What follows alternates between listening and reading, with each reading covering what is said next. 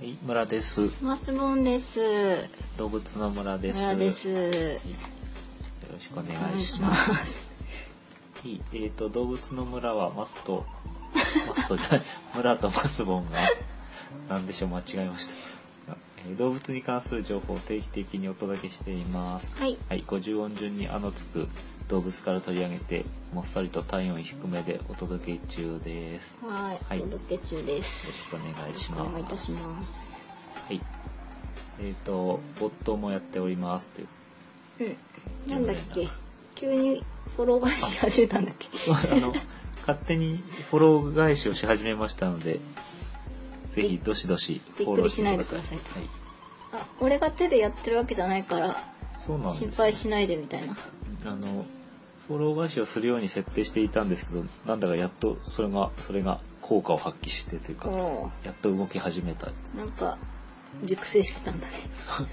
不安定ですけども、よろしくお願いよろししまくす。お願いしまあとす。ちょっとしばらくあの初めの方から聞いてくださってる方は分かって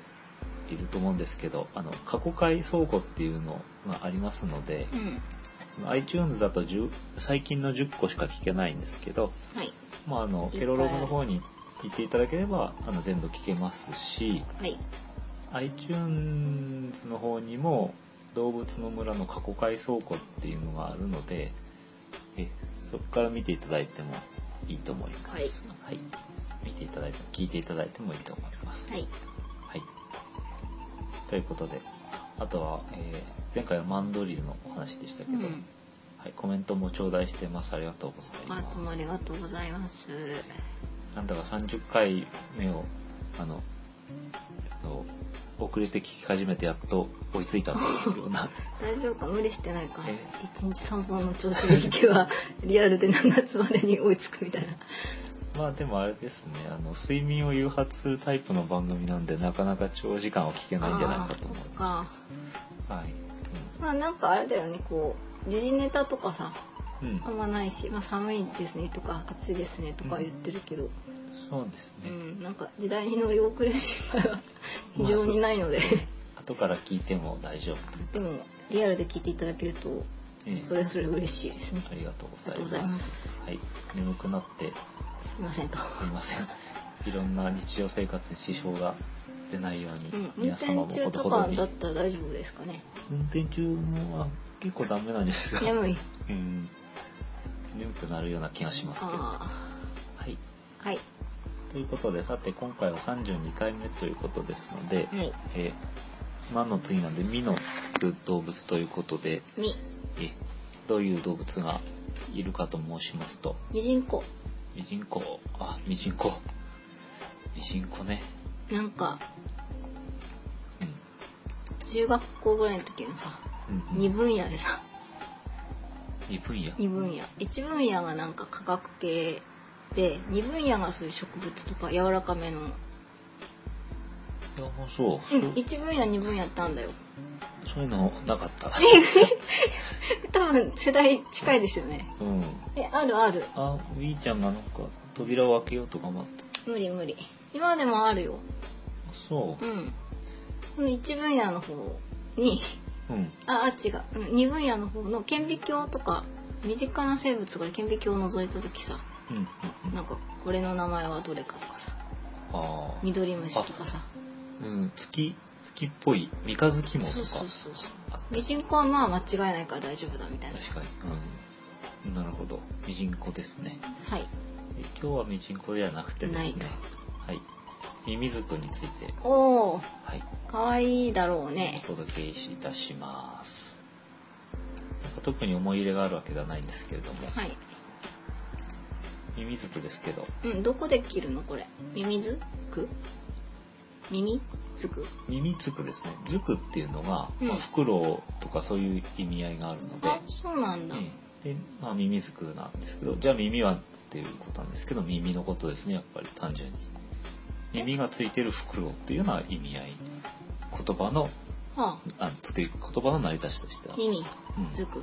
あー猫がああうんよいしょ膝膝膝いいんじゃない来たですね、はい、ここ上がったらいいんじゃないおなじみゆいちゃんもみっちゃん耳あるよねいーちゃんのあの上についてるのは耳なんですけど、うん、ミミズクは耳づくはあのフクロウのに耳がついてるみたいな形をしてますけど、うん、あ耳じゃ部分なはいの。耳じゃないですね羽ですねえ、なんでついてんのじゃあ。なんでついてるんだろうねなんか役立つとかかっこいいとかかっ。こいいからかななんであそこが羽になってるのかはちょっとわからないですけど ね、そこ知りたい。うん、じゃあ、フクロウなんだ。あのそうなんですねあ、あ、あ、入った。フクロウに顔を突っ込んでいる猫が。はい、進まないな。はい。あのミミズクっていうのはえフクロウ科のうち羽の耳と書いて羽角って呼ばれるそのあごめんなさい羽の角うん。と書いて角か羽の角と書いて羽角と呼ばれるいわゆる耳の部分がある種類のもオッケのーオをッケー。ミミズクと言います。でフクロじゃあ、フウクロとウ同なじんでだ。。す。はい、ということでありますす。分類から言いますとあの鳥の中のフクロウ目の中のフクロウ科うんうん。の中にフクロウもミミズクもいます。フクロウ科の中にいる。うん、ほうほうほう。はいミミズク科はないのミね。ミズクはないです。オッケーオッケー。大体このフクロウ科というかミミズクっていうのは220種類ほどいまして、うんうん。南極以外の、えー全世界に分布してるとあ、じゃあ暑いとこも寒いとこも結構いるんだ。いますね、はい、日本には10種類ほどいるそうでえー、います、うんというような感じかな、はい、以上ミミズクでした、うん。これ結構大きいの、ちっちゃいの、まちまち。あの大きさは結構あの本当に大きいのからちっちゃいのまでいろんな種類がいるんですけど、うん。小さいのは手に乗るようなものからうんうん。大きいのはなんか羽を広げると1メートル近くなるようなっていうかへー大きい本当にあのでででーんっていうなんていうかうんうん迫力のあるようなものまでいっぱいいます。なるほど。うんうんえーっとですねどこまであなんか閉じちゃったこれかよいしょはい。はい。であの耳耳はあのちゃんとついてはいるんですけどうん。あの羽の部分にあるわけじゃなくて、うんあの顔の後ろというか横側に、あ、穴みたいな感じで。まあ、ほとんど見えませんうんうん。でこのミミズク自体のその耳っていうかその羽のとんがりもそのすごくよく見えるものと全然判別できないものまであるので、うん。まあ本当にフクロウとどこが違うんだって言ったらどこも違くないというかうーん。そんな種類であります。そっか。じゃあ、袋を描くときは、丸い感じで描いて、うんうんミミズク描くときはミミズければいいんだ。そうですね。フクロウに耳つければいいっていうことで、フクロウが描ければミミズクもイラストとして描くことがなでるきほるど、というなるほお得です。ど。そっか。手に乗せたら可愛いだろうね。そうね。あの手に乗ったりするようなこともありますし、ペットとして飼うというようなことも、へまあえ。、ありますね。まあ難しいっちゃ難しいんうですちけでども買えるかな。うちではどうなんだろうね。と、りーちゃんとの兼ね合いであ厳ーしいかもしれないですけど。あれかな。りーちゃん空から狙われてこう連れ去られちゃうかな。うん。 りーちゃんは結構いい大きさなんで、あーそっか。うん、まあ大丈夫だと思います なんか不毛な会話だねけどこ確かれ。にこれをひ他の人が聞いてなんだと いう 失礼しまし失礼しました、た。はい。うん、あのただその猛禽類っていう言い方しますけど、うんうんワシやタカやこのフクロウっていうのは、うんあの肉食の鳥うんうんになりますので、うん大きい種類のものはその小動物を食べると、あーなんかネズミとかこうガッと上からうん、爪すごいんでしたっけ？爪がすごくあの発達してますしミミズクまあミミズクの説明をてかフクロウと同じなんですけどうん。ミミズクやフクロウはその手が特殊な構造をしてまして、うんまあ、4本足なんです4本指なんですけど、うん。あの普通はあの前なんていうかな前3本あって後ろ1本っていうふうにこう、うん。手あの手のひらというか、うんそれそういう形になってますけどミミズクはその小指に該当する部分が、うん。あの上にも行くし下にも行く、ね、うん。だから22で掴むこともできるし31で掴むこともできるあっあていなうるほどケースバイケースでガシッといけるとうんということで、まあ、わーっと飛んできてパッとこうがっしり一番ベストな形で掴んで連れ去ることができるという、あのトングの部分がすごくうん、あの発達してると思構造がそのものを使うのにすごく適しているう、うんうんうん特徴があります。はい、はい、で今ちょっと手の話しましたけどその他、まあ、か体の特徴としてはやっぱり羽がありましてうんあのこの生き物っていうのはその狩りにすごく適してましてうんうん音も立てずにあの飛んで近寄ってくることができるといううんすごくあの羽ばたき音がなくいつの間にか無音でスーッと来てわーっと持っあてってあし羽まばう。たく感じじゃないのスーッとこうグライダーな感じなのではなまあ、そういう時はそういう時なんですけど、うんうん羽ばたいてもあの音がしないようにうんうん羽ができてるとへえあの羽の先が柔らかいその綿揚げみたいになってまして、うんうんそのうまく渦をコントロールするというか、うんうんちょっとその原理はよくわからないんですけうど、んうんその羽ばたいてもあの風を切る音がない立たないようにうんなってると。えー、便利だねでまあ、夜夜行性ですよねこう袋とか。ああそういうイメージ、だからなんかこう、もう音がなければ、うんまあ、体も見えないのでうん本当に完全にステルス状態になっているという、まあ、ちなみにその羽の技術を応用して例えばパソコンの冷却ファンなんかにですね音をまあ静かな、えー冷却装置っていうのを応用されているといううん何羽が実際につああびっくりした、うん、何うんはいみーちゃんの話いいですかあいいよ全然喋ってもうんなんか喋りたいことがありますかみーちゃんは叫びあのそうそうそうああの冷却構造ファンなんでそうそうそう羽の羽を使ってっていうかじゃあそういう技術というかその仕組みが応用されているというような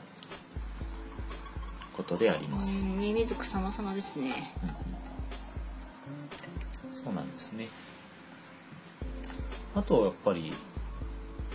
そのミミズクフクロウの特徴っていうのは首ですよね首が無輪って180度以上回転するとうんあの人間を含めて基本的に哺乳類の場合は首の骨頸骨の数が7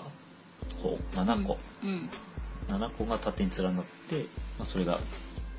ひねったり曲がったりと稼働するわけですけどう、んうん、あのフクロウミミズクの類は12から14の骨があるということで、まあ、人間の倍ぐらいまで稼働することが、まあ、できますねほう。ほうこれ何でやったっけ前ちょっと出てきたよねえーキリンかなえっとねキリンかな、うん、キリンも哺乳類なんで7本なんですねだから別に首が長いからって骨の数が多いというわけじゃないといううんそっかフクロウとかミミズク短いもんねうんうんそうなのだから結局そのえっ、と例えばえー人間で言えばこううなずく動作だとか首を横に振る「うんうん」とか「いいえいいえ」っていうような動作うん「はて」ってこう首をこう横にかしげるこういう動きっていうよりもうん多分後ろを向くとかああ真横にグリングリングリンっていく感じそうそういう動作その可動域が広くななるようにというかその骨骨の数が多いから、えー回転ができると、うんこれさちなみにさうなんで後ろまで見れたりグリンとするとさんうん有利なのあの、えーまずですね有利かどうかっていうのをさておきですねああはいはいそうフクロウにはその欠点がありましておうあのー闇夜で動くので目が大きくないといけないんですね。うんうんオッケーオッケうーん、そうするとその目が大きいためにその目がうん目自体が動かないだから顔を固定したまま目をこう横を見るっていうことができないね真正面だっだかけら流し目だとかチラチラ見とかができないですね真正面しか見れないあーそうすると自然と首ごと後ろを向かないといけないと、あーなるほまどあ、そういう必要性がありますじゃあ視野が狭いから視野を広くするために必要なのそうですね、うんそうなんだつまり視野が広くなるということは狩りに有利になるというようなことも言えると思います。はい、猫が膝に参りまして、あったかいです。はい、寒くなってきましたからね。うん。うはい、で、ん、はい。でそのあの目についてなんですけど、すごくフクロウミミズクは目が大きいっていうイメージがあると思うんですけど、うん、これはあの瞳孔が大きい、まあ、暗いとこでよく見えるようにっていうようなことがやっぱり一番だと思いますがはい、その人間と比べてすごくその光を感知する細胞の数が多いんですね目の中うんうん。え、じゃあ逆に、あ、ごめん、なんでもない。に、日中とかそう見えれないじゃん。それはそうなんですよムねスカ的な。ムスカ的なそうあの暗嫁が聞く代償として昼間は眩しいのでこう目を細くしてるっえー、ジャミラみたいだね。ていう、なんかほら、水がないところで暮らしていくためにさ、うん進化したじゃないですか。あれ、ウルトラマンうんうんうんうんであそうなの最後さ、水をかけられて死んじゃうんだよ。えー、ジャミラがすごい泣いたね俺子供の時あんなにみずみずってみみずく あうんうんうんかく ガクッとちょ っとなんでしょうジャミラについてはちょっと今回調べませんでしたいやけどまさかのジャミラ まさかのジャミラいやだからそのさ何かを得た代わりにすごくうんうんうん太陽を捨ててるわけですね、うんうんなんかそういうまあそういう話はよく、ね、動物ではありますよねそうあそうのだねコアラの話とかした時に、うんうんその安全を求める代わりにユーカリしか食えなくなるとか、うんうんそううんいうじゃあジャミラは死の時にやればいいかなし ジャミラ 今日はジャミラについてお届けしますっていうのいいかもしれませんねジはいャミラの真似みたいなのよくやったよね 体操着を首頭にを頭にグイってかぶってやったやったはい今日は脱線してばかり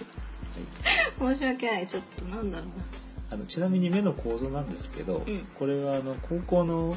生物とかの授業でやると思うんですけどあの目のね細胞には肝体細胞っていうのと錐体細胞っていうのがあるんですけど、うなうんまあ、細長い細胞と、まあ、防水系の細胞と知あらりないやまっしててでない肝体細胞っていうのは光をね感知するとうんうんうん機能があってだけど色がわからないああ白黒な感じかな逆に錐体細胞っていうのは色彩をおえー感知することができるとうんうん色覚を司るということで、まあ、人間はそれがまあ両方あって、まあ、光と、まあ、人間というかまあ多くの動物はうんうん光とまあ色をある程度わかるわけです。で特にこのフクロウミミズクの場合は反対細胞がすごく多くありますので、うんうん暗いところでも嫁が効くというようなあこと。うんでフクロウの目のその光の感度っていうのは人間の100倍ぐらいあるということーですね。じゃあ真っ暗でも見える感じ真っ暗でも見える感じなんじゃないかなちょっそとうじゃないとネズミとか取れないですよねうんうんうんそう思いますそれはでもねどうやってわからなあいでも他に音とかあるかうん目以外もねうん明かりするとなるそうですね、うんあの目はね人間と同じように前を向いてますのでとうんだからある程度距離感がよくわかるようになってる狩りに適してますけど、うんうんその今出てきた耳っていうのもそのすごくよくできてましてうん結構いいのうん耳いいんですねでいいのもそうなんですけど構造がね特殊で耳の穴がありますけど左右の高さが違うね左右対称じゃないのじゃないんですね。それはあの物事物音がした時に位置や方向が正確に分かるようになるほまあ、なんかちょっと言葉でうまく説明できないですけどなんかなんとなく分かると思いますけどうそのなんだろうカバーする範囲が被るよりか被らない方が広くカバーできるみたいな話うんと同じ高さについてたら、うんなんていうのかなあのこう物との距離がこうどうしてもこう高さは一緒だからああーなるほどなるほ三ど次元的にこうんう捉えがたいんじゃないかうんなうんうん分かったなんとなくイメージできるそっか耳もすごくいいんだうんそういう、まあ、構造がそういう風になってまして、またそのフクロとかの顔を見てもらうと分かるんですけど顔がこうまん丸くなっててうんパラボラアンテナ型って形をしてますね顔が丸くて、うんうんあなんかあのお面の部分お面の部分う顔、んうんこれがその音をうまく吸収するような仕あ組ーみ顔にで受け止めてんなだってるとへえなんか鳥としては非常にさ特殊な顔ですよねこんな鳥いないよね他うんうんうに、んねそうなんだそんなその目とその耳がうんうんあのハンティングに適した作りになっているうんうんというようなことでありますう。んうんはい、そっかでもあの耳の部分じゃないところに耳はあるのねそうそうあれは耳じゃないと。あれは耳じゃないとあれは耳じゃないと。爪についてはさっき言いましたね。うんその耳と目で、えー場所をきちっと確認したものをうまい具合な構造になってる手で、うんうんガシッと捕まえていくというわけであります。そっかそっかそっかはい、さてその、えー今大体体の作りについて紹介しましたけど、うんまあ生活のパターンっていうのはどういうものかというと、うんまあ基本的に夜行性ということですね、うんでまあ、昼間に活動するものもいるそうですあそうなんだじゃあうんオッケーオッケーで食べ物っていうのは肉食っていうことだったんですけど、うん動物食ということになりますねうん昆虫魚両生類鳥哺乳類などうんうん食べますでペットなんかだと、えーマウス、ねうんうんうん与えるということで、うん、まあなんだろうそれをちゃんとあのさばく心意気がないと買えないというかね、うんうんうんあと冷蔵庫に保管したりしますから別にそれね私が食べる食パンとか鶏肉とかと一緒に入れとくのかなとかさ、実際どうなんだかねうん、まあよく考えたらさ別に入っててもいいんだけどさうんだよね肉なわけだしまあそうだねねでも人が食べるのとどうか、ね、清潔なのかとかはあーそっかそっか一体ちょっとわかんないですけど、うんまあ気分の問題が非常に大きいところが、はうんうん、あ、無理かちなみにこの,、まあ、ほあの野生では骨だとかも、ね、バリバリっていきますけど、うんうん消化できなかった例えば毛とか骨をうんペッて出すの吐き出しますあらあらでペリッとペリッとなんて呼ばれてるもので、うんうんまあ、大体、えっと、飼ってる人のブログを見ましたけど大コノハズクぐらいの、えー袋大きい子のはずくこの そうですねこの葉ずくだから、えー、とこの葉ずくなんだけれども、うんえっ、と例えばこれはアフリカオオコノハズクなんていうと2 0ンチぐらいの大きさのあるうん時計ぐらいかな身長とかのあるうん鳥ですけど、まあ、そのぐらいで大体ペッて出したのが、えー、となんだっけ10円玉の半分ぐらいの大きさでしたねうんそんなあの習性があるようです、うん、で基本的には木のあの野生だとですね木にえ穴木の穴にうん巣を作っていくと、なんか今私イメージであのうんうん小枝を集めてきたふさふさのところで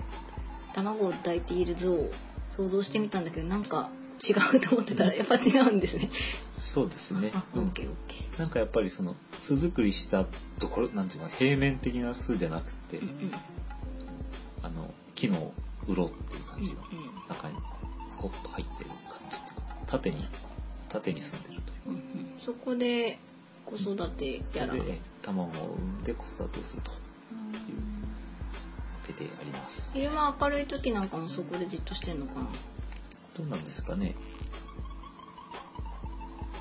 昼間は寝てるんでしょうね、うん。うんははい。い、一匹だけ一羽だけ子供って。子供はねえっ、と1羽だけじゃないかなうん。なんかあごめん細かい質問して。なかったかななんかこうほらさイメージ的にさうん群れとかじゃないしうんうんたくさんで飛んでるとかうんうん増えすぎたとかさいうイメージがないなんか一匹狼のイメージだからうんなんか子供が少ないのかなってなんとなく思ったのねううん、確かに。まあでも、それはあれかもしれないですね。夜、行動してるから、昼間、僕らの目にはよく見えないというか、うん、ああなんともわからないよねそれはね、そうですね。うんまあ、あとは23匹23は産んであまり育たないとかかもだしうんはいわかりませんうん失礼しましたはい、すいません。わかりませんでした。なんかどっかでね、見たような気がしたんだけどね。はい。ちょっと、じゃあ、保留ということで。はいはい。で、まあ、北半球のフクロウ。まあ、話がミミズクからフクロウになっちゃったんですけども、大体同じということで。 大体なんで北半船やんねんだって話ですふ、ふって何しやりましたっけよねフ。クロオオカミやってないよ、そんなの。えフの時なんだっけふ、フふ、フェニクラゲふ、フ結構最近な気がする。忘れたよふはですね、あああプレーリードッグでレイしたリね。ードッグかははい。いフクロウは良かったねまあ、フクロウかミミズクかどっちかでやればいいと思ってたんでしょうね。はいはい、そんな、あ、そうなんです。毎回何にしようかなっていうのはよく悩むんですけどう、んあの、50音、50音によってもほとんど全然動物がいないのもありまして、ヌーとかそういうのは、ヌー、ヌーはヌーぐらいしかいないうんんで、次回も縫いやればいいからどうするかなみんな忘れた頃かそれと比べてさっきのフとかはうん、フクロウもいるし、うんプレーリードッグもいるあそっし、か豊富なフクロウなんとかといろいろいるっていう。回もあるのかというので毎回あのどういうメニューにしようかっていうのは悩むところであうりんます。はいで北半球が何はい、えっ、と北半球の場合は大体は春冬の終わりから春にかけてが繁殖期という形でうんうんで大体そのまま3月に卵を産んでで5月にはもう巣立っていくと。は早いねいあじゃあ暖かい時期に産んだ方がいいかなみたいな感じですかね、暖かくなってから産んで、うんうん、うん真夏とか真冬とかより育ちやすそうな感じですねうんそうそうそう小さい時はあったかいんですねだからうんうん餌がいっぱいあると大体寿命が小さいもので10年から15年ぐらいだという、へえ結構長生きですねはいうん、というようなね感じでありますうん大体ねあの袋については以上なんですよ、はいいいですか袋あミミズクについて もう以上なんですよはいうん、であの飼うという方が飼いたいという方がいらっしゃいましたら飼うことはできるでまあいろいろそれをあの報告してくれてるブログみたいなのもありますしうん誰だっけ芸能人江戸ツアー江戸椿さんなんかは白い小さい袋を、このハズク神ちゃんこの葉族をうん、うん、飼っていたりしますけどクーネルで読みました、ん昔結構そのなかなかその夏っていうのは難しい、ああやっぱりうん、一匹狼的なうんそのまあなんでしょうこうコミュニケーションはね十分に取れないのかなと鳥ですからうーんただまあ餌をじあの自分の手まで食べに来るとうんそのぐらいはできると、うんそうなうん、いんだうようなことであります、うん、あの飼う時には体重のコントロールがすごく重要になってましてうん毎回何グラム程度の餌をあげたかとうんうん体重が今どのくらいになっているのかっていうのをちゃんと確認しないと、うん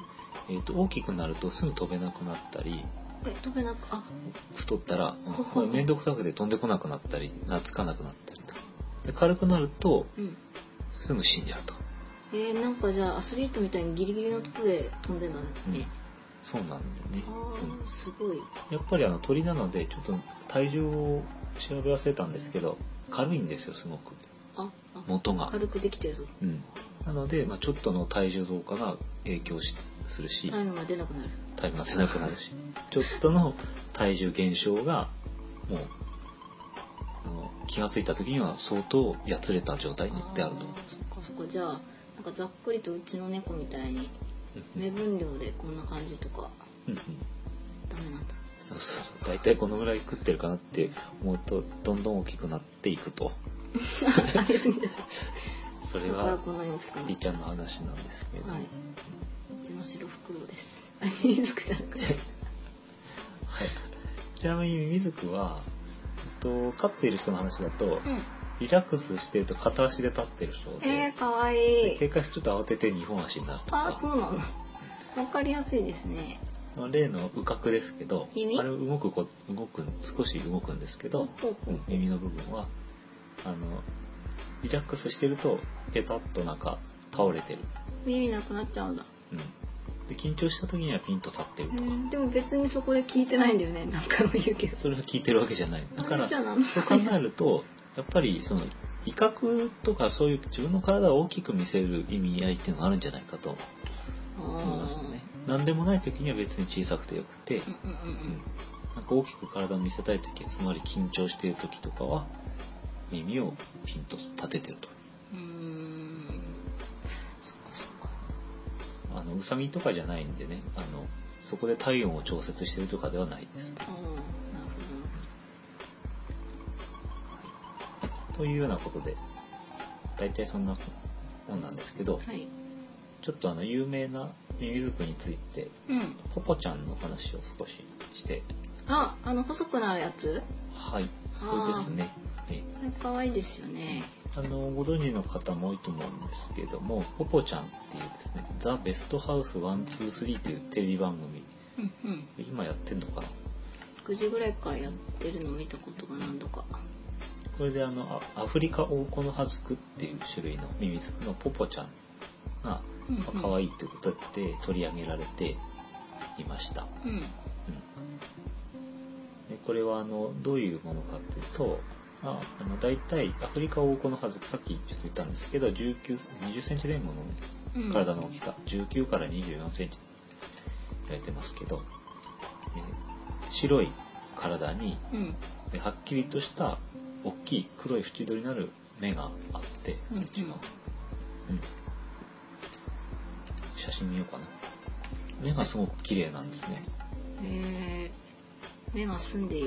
いて嘘をついてない感じのなんかこああ綺麗本な当だなんだろう何色オレンジオレンジ赤の中間みたいな、うそんな、えー、フクロウですうん じゃないミミズクですズクねうんズズククですね、耳あるもんねうん、耳あります、うんだからミミズクですね、うんまあ、大変あのし神経質な鳥であるということなんですけど、うんあの他のミミズクはあまり人に基本的には懐くことはないんですけど、うん割と飼い主以外の人にも懐くような種類の人懐っこい種類のミミズクだとういう、ーんじゃあ飼いやすいのかな、うん動物園の中でねこのポポちゃんは静岡県の掛川花鳥園ってところにところはいほにうほうほういます、うん、ですけども実はこの番組の中でえポポちゃんはうんどういうふうに取り上げられたかというと、あのうん体の形が大きさが変わるとそうそうあれすごいなと思ったんですよ、自分より格上の相手が来ると、うん、体がシューンと細くなって、そうそうありえないぐらい細くなってましたよねなんかいないふりをすると、うんうんまさかとまさかの半分ぐらいの細さになっちゃうとそうそうで自分よりあの目下のやつが来るとうん大きくなって、うん、ふわっとして羽をこうんうパフッとうんなんかやってたやってた、そうだから強いものの前では小さくなってるっていうなんかうんスネ夫的な、なんか感じこうね人間的でこううなんて気持ちを乗せやすいよね見ててなんかそんな生き物だっていうふうに紹介されたんですけど、うん実はこれ嘘でして、えー、騙されてたの、うんこれがあの衝撃の事実なんですけど、はいちょっと何これあの嘘っていうかねあの、ま狂言の問あ、題、まあ表現の問題なんですけど誤りでしてほその弱い強いで体の大きさを変えるのではないってことなんですね。うはいうんこれ番組の中で実際にあの弱い相手として言われてたメンフクロウっていうフクロウは別に、あのアフリカをこのハズクより弱いわけじゃなくてうんむしろ強いとあれなんでいうことで、ほうんじゃあなんで大きくなったり小さくなったりしたかっていうことなんですけど、ううんこのアフリカオオフコノハズクっていうのはあの細くなるっていうのは木に擬態するっていうような意味合いと考えられてます、うんでそれはどういう時かっていうとまだ敵が遠くにいる時うんにまだ敵に見つかってない時はうんまあ、木になってしまってやり過ごしてしまおうと、うんううん、んでまあ隙を見て逃げていこうというふうにしますで体が大きくなる時っていうのはもう敵から発見されて逃げられない距離に敵がいる時にはもうあの威嚇するしかないとあ細くなる暇がない細くなってもバレるからそうほどだってもうお前そこにいるからとバレたら意味がないので見え見えだからうんうん仕方なくうん大きいふりそうそう。という、大きい、まあ、とにかくまあ、臨戦態勢を取るというか、うん覚悟を決めるわけですね。なるほど敵との距離なわけですね、うんだそ相うで手すの大きさじゃなくてね、うんそうなんですって。まあ、ということで別に弱い強いではなかったんですっていうことなんですね。うんでただ、あの、お察しのようにというか、その、すごいストレスなわけで、うん、ああ敵がいるわけだもんうんね、特にその、なんでしょうか。体を大きくする場面っていうのは、うんもう絶対逃げられないわっていう時なので、うんうん、もうすごくストレスがかかって、うんうかんわいそうですね体力をね削ってしまうので、まあむやみやたらにやるべきじゃないねっていうふうにそっか言われておりまそっかす。なんかこう生態としてさうん面白いとかって言ってテレビでは見てしまいますけれども、うん、ちょっとかわいそうそうですね。ですね、うんこれと同じようなことは以前、えーっとエリマキトカメの時にやったと思いますけど、エリマキトカメはよっぽどじゃないと走らないんですうんね。ううんでん、しかも砂地じゃないんだっけそうそう。しかも走ると、その、まあ、肉体的なストレスで、うんせっかく走って逃げたのに、死んでしまうというか、疲れて死んでしまうということじがゃあある鹿島のなんとかなんですねと。もう、だからそういうことをラッキーパねッ、チなんだそう、するべきじゃないという、いうような危険があります。えーじゃあポッポちゃんに悪いことしちゃったなうんまあ、そうなんですけどすごくまあなんていうか生命の神秘じゃないけどすごいあの機能でありますので、うんうんぜひこうあの、ね、今いるおこのハズクをいじめてそういうことするんじゃなくて画像をちょっとね一度見てもらえばいいかなと思いますすけどごね。く細くなりますよねそうそうそううんしかもあのテレビの中で言ってたのはあの木に、ね、擬態するからなのかなんなのかその自分のお腹の白い部分をなるべく見せないようにして、うんなんか回ってたよこう敵に対して相手方がの位置に応じて、うんあのくるくるって一番自分の木木木の色っぽい方を向けているっていうなんかそれもまたねちょっとうんねなんか申し訳ないけどい笑っじちゃらうしく頑張れって思ったけどうん、悪かったねそれ結構ねあの必死だったんだねっうんて頑張ってたんだ思ねいます。ちなみにこの体を細くして木に擬態する行動っていうのは、うんアフリカオオコノハズクに限らないですうん多くのフクロウ類に共通しますのであれ結構みんなやってる結構みんなやってるとわおいうことだそうです、そっかそっかうんちなみにペットショップで18万から22万ぐらいで売ってるのをインターネットで見ましたえー、高いのか安いのか20万前後で買えるって思うのかちょっと買えないって思うのかちょっとわかんないですけただやっぱりね餌代はすごいと思うんだどよ生肉ね冷凍肉、まああのマウスを冷凍してっていうのが一般的なようですけど、うん、なんだっけ昔のさ日本の戦国武将とかさ鷹足ああ高と潮かこうやってるイメージあるけど、あれもなんていうのお殿様しかできないさ娯楽じゃないですブかル、ジョワなうんううんん、百姓とかできないでしょ確かに ね、自分肉食べれる考えがあるけどうんそっかそっかそっかそっかそのお金もあるけどその管理もね定期的に冷凍のものを送ってもらうにしてもさうんうん結構あれかもねうんそうあだとね病院とかねうん冷蔵庫買ってとかで いろいろするかもしれないので、まあ何かとお金がかかるかもしれないですねじゃあ動物園で見ようかなそれがいいんじゃないか なと思いうんまうす、ちの猫もストレスかかるしうん、いじめちゃうかもしれないからね逆に、ああ鳥と猫ってよくないってうん、言いますし、まああのちょっと考えりゃダメな感じはしておりますそうね。そんな感じです。はういん。ちなみに、あの、そうだ、えっ、と、このフクロウミミズクの類は、まあ、遠くにいたあれ敵が遠くにいると細くなってうん近くに来ると膨れて威嚇してうんで一番怒った時はくちばしをカチカチカチカチと鳴らすというあことで、あなんだ怒ってうんだん、あのカチカチって鳴らされた人はあ怒ってんだなと思って、あ何飼ってる人が顔近づけたりとか うんそうそうもうやめてあげてください多分その人我々よりはよりは詳しいと思います そねうですね実際触ったことないですから、うんわかんないですあのうちの猫が時々高いところで耳つくか袋みたいな感じでこっち見てるんですけどあれなんか意味ある あれは意味ないです。基本的に細くなることはないんでね、うんゆいちゃんは。 あと猫はやっぱりこうちょっと下から見上げた感じ袋かの水くみたいなんですけどあれはなんでなんですかね。丸いからかね。もうんちなみにあの、ミミズクって漢字で書くとですね、うんいろんな書き方があるんですけどう、も、うん、猫と書かないんですけど、うん木木にウサギって書く。あーま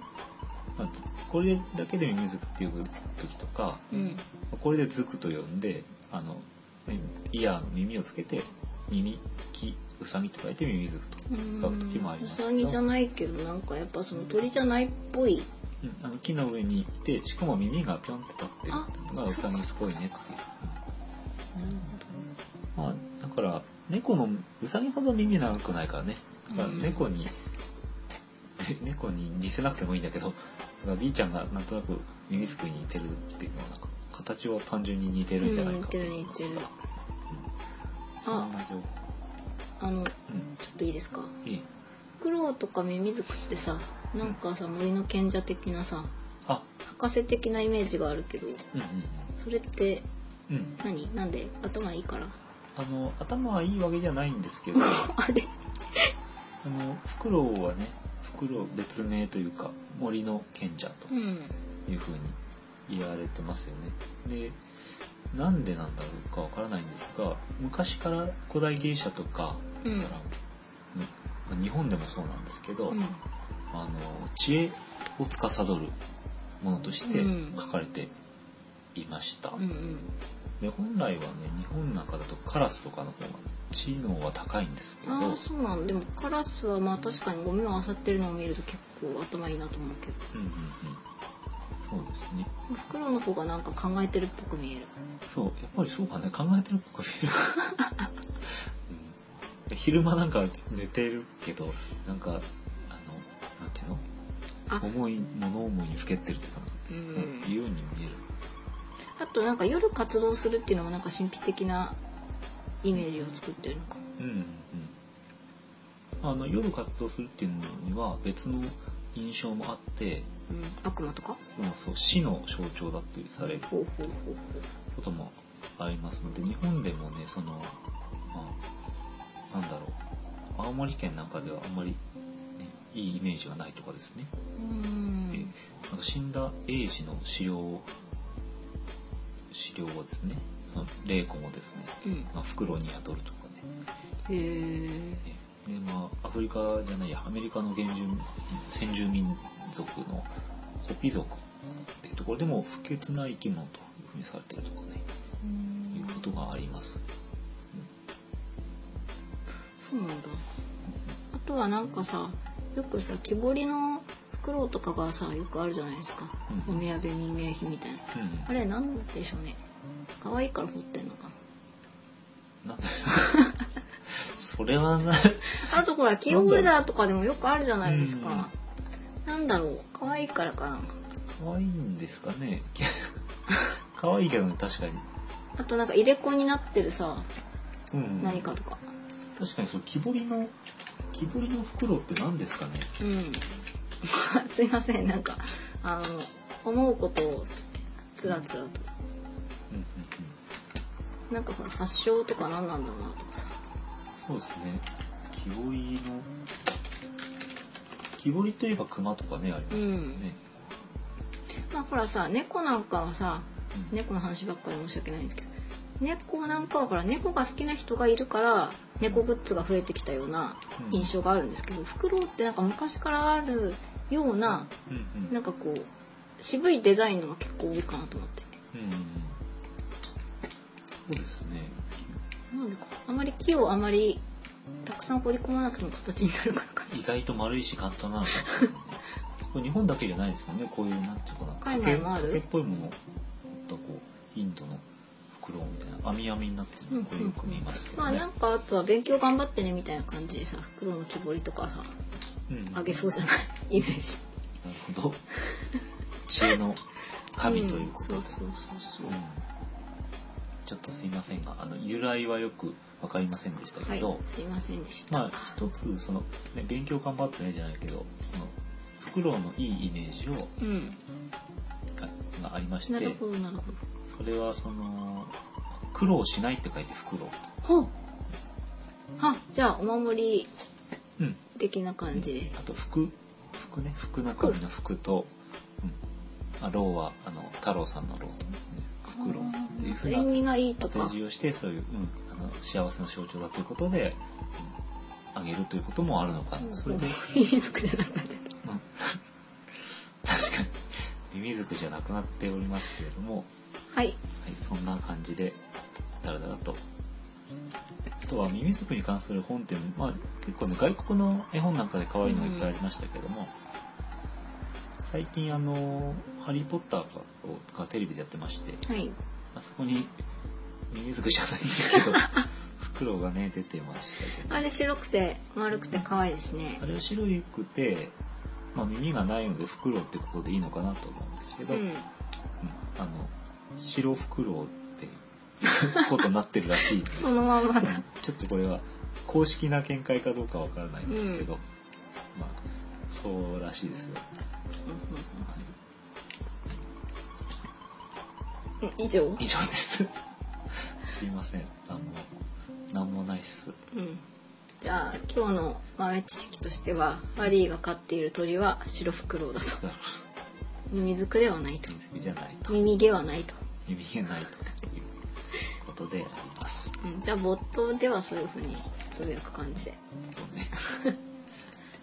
ポットも結構あの、えー自動ランランダムでポストするようになってるんですけども、なんだか自然となんか出現回数が多いうんのとかもあるのでうん780ぐらいのパターンがあるのかあそんななにバリエーションあんだえーランダえムその割にはパップってしょっちゅう その割にはなぜかパップってしょっちゅう言ってるん でなんでと思うんですが、長いと疲れんじゃないボットはうんそんなそんなことをやってんのかなうんだってフォロー返しも遅かったしさということで、ぜひボットの方もよろしくお願いし ます。宣伝するほどのものかものなでもない。自分のフォロワー数を超えたっていう、やったねやったということであります。はい。今日は、フクロウの話を中心にしましたが、ミミズクの回でした。はいはい。以上でよろしゅうございますかね。はい。猫が随分うん。膝でいい感じにまったりと毛づくろいをはい。しておりますじゃあ、ここで終了します。はい。じゃあまた。さよなら